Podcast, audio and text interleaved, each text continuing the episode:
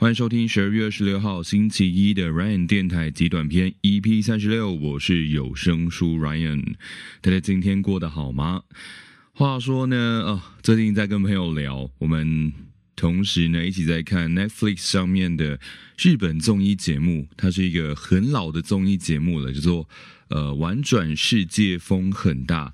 主持人呢有大泉洋跟林井贵之，以及制作人跟他们的摄影师四个男生所组成的一个团队。他们呢会常常到各地去旅游。一开始是在日本国内，呃四国还有北海道，到后来他们到了澳洲，再到了欧洲。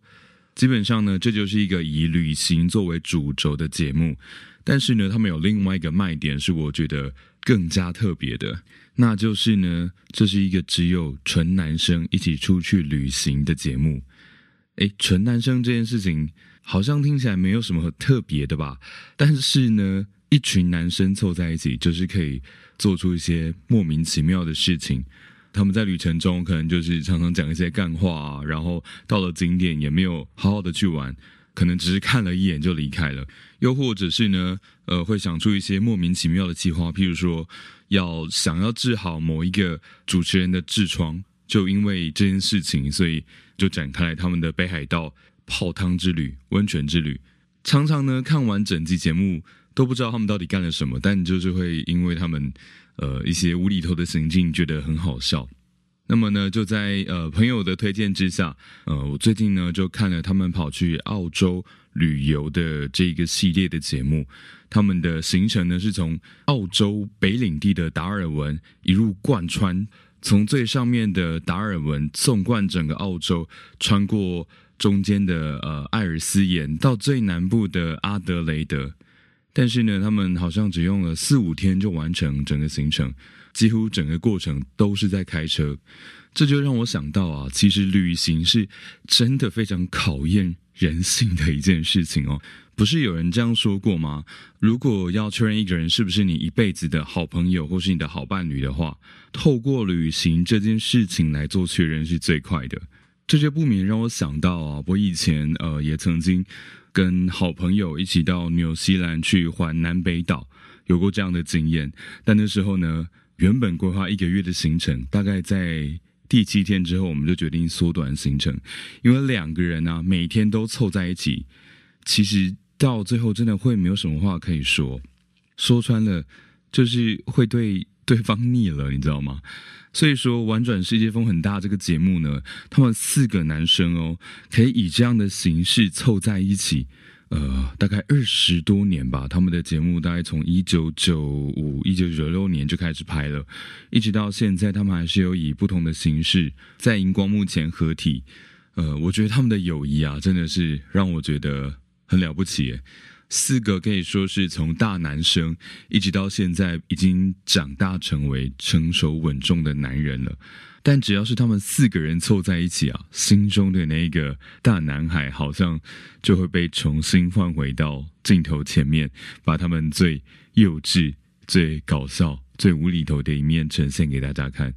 这种跨越了这么长的时空的友情跟默契。我想，这大概就是男人之间的浪漫吧。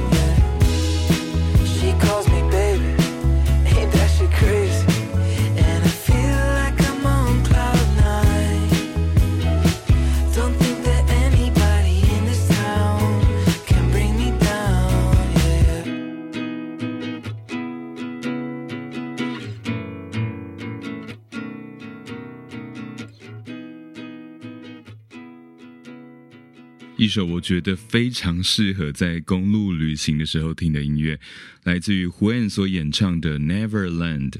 OK，那喜欢我的节目的话，欢迎你追踪起来。有任何想要跟我说的话，都欢迎你私讯或是留言到 Ryan 有声书的 IG 上。那么今天就先这个样子喽，Have a good dream，拜拜。